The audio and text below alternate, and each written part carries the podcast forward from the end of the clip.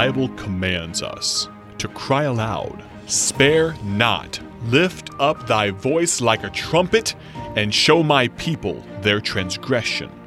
This is the Cry Aloud broadcast with evangelist Ted Houston.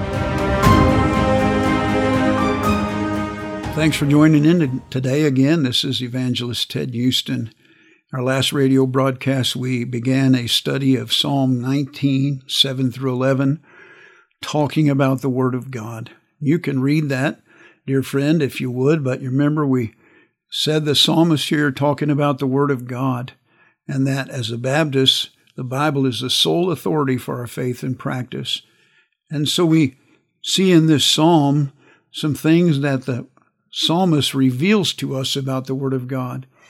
In yesterday's broadcast, we looked at this fact of the our progenitor of the Word of God. The word progenitor, we said, means a person who begins something.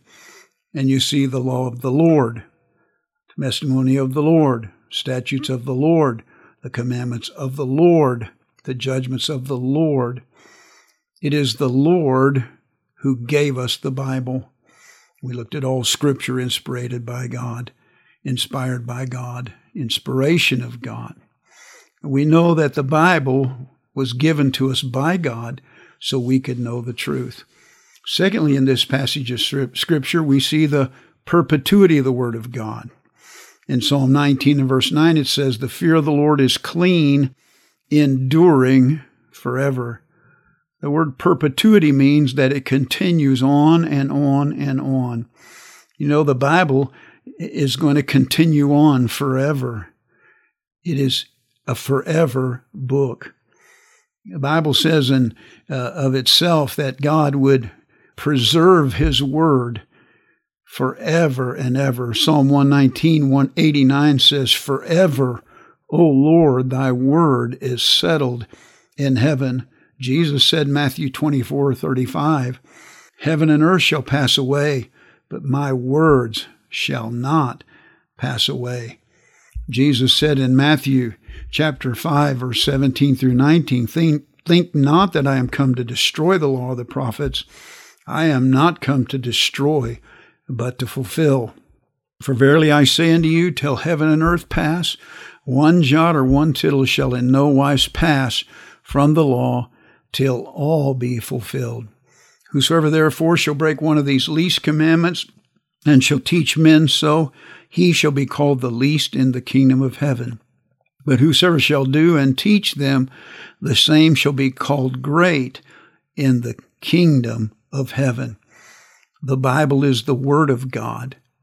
We know that it was given to us by God. He is the progenitor of the Word of God.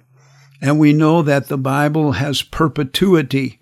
Simply, it is perpetually. It'll go on and on and on. Boy, that's important, dear friend. God said that He would preserve His Word. And then we see, number three, that the Word of God is perfect, our perfect Word of God. Psalm 19, verse 7 The law of the Lord is perfect, testimony of the Lord is sure, the statutes of the Lord are right, the commandment of the Lord is pure, the judgments of the Lord are true and righteous altogether. God's Word is perfect. There's no faults, no error, no mistake in the Word of God. Never let anybody correct the Bible and tell you there's something wrong with the Word of God. Psalm 18, verse 30 As for God, His way is perfect. The Word of the Lord is tried. Psalm 138 and verse 26 I have made as my my philosophy. Therefore I seem all thy precepts concerning all things to be right and I hate every false way. That ought to be our attitude, dear friend. We have a perfect Word of God, and all His precepts concerning all things are right. And we should hate everything that contradicts the Word of God, even if it comes from the mouth of a so called preacher. It comes from a professor, it comes from parents or our peers, it comes from any pr- uh, production, we should hate it because it contradicts the Word of God. Thank you for listening to the Cry Aloud broadcast with evangelist Ted Houston, produced by Bible Tracts Incorporated of Bloomington, Illinois. Visit BibleTractsinc.org for more information.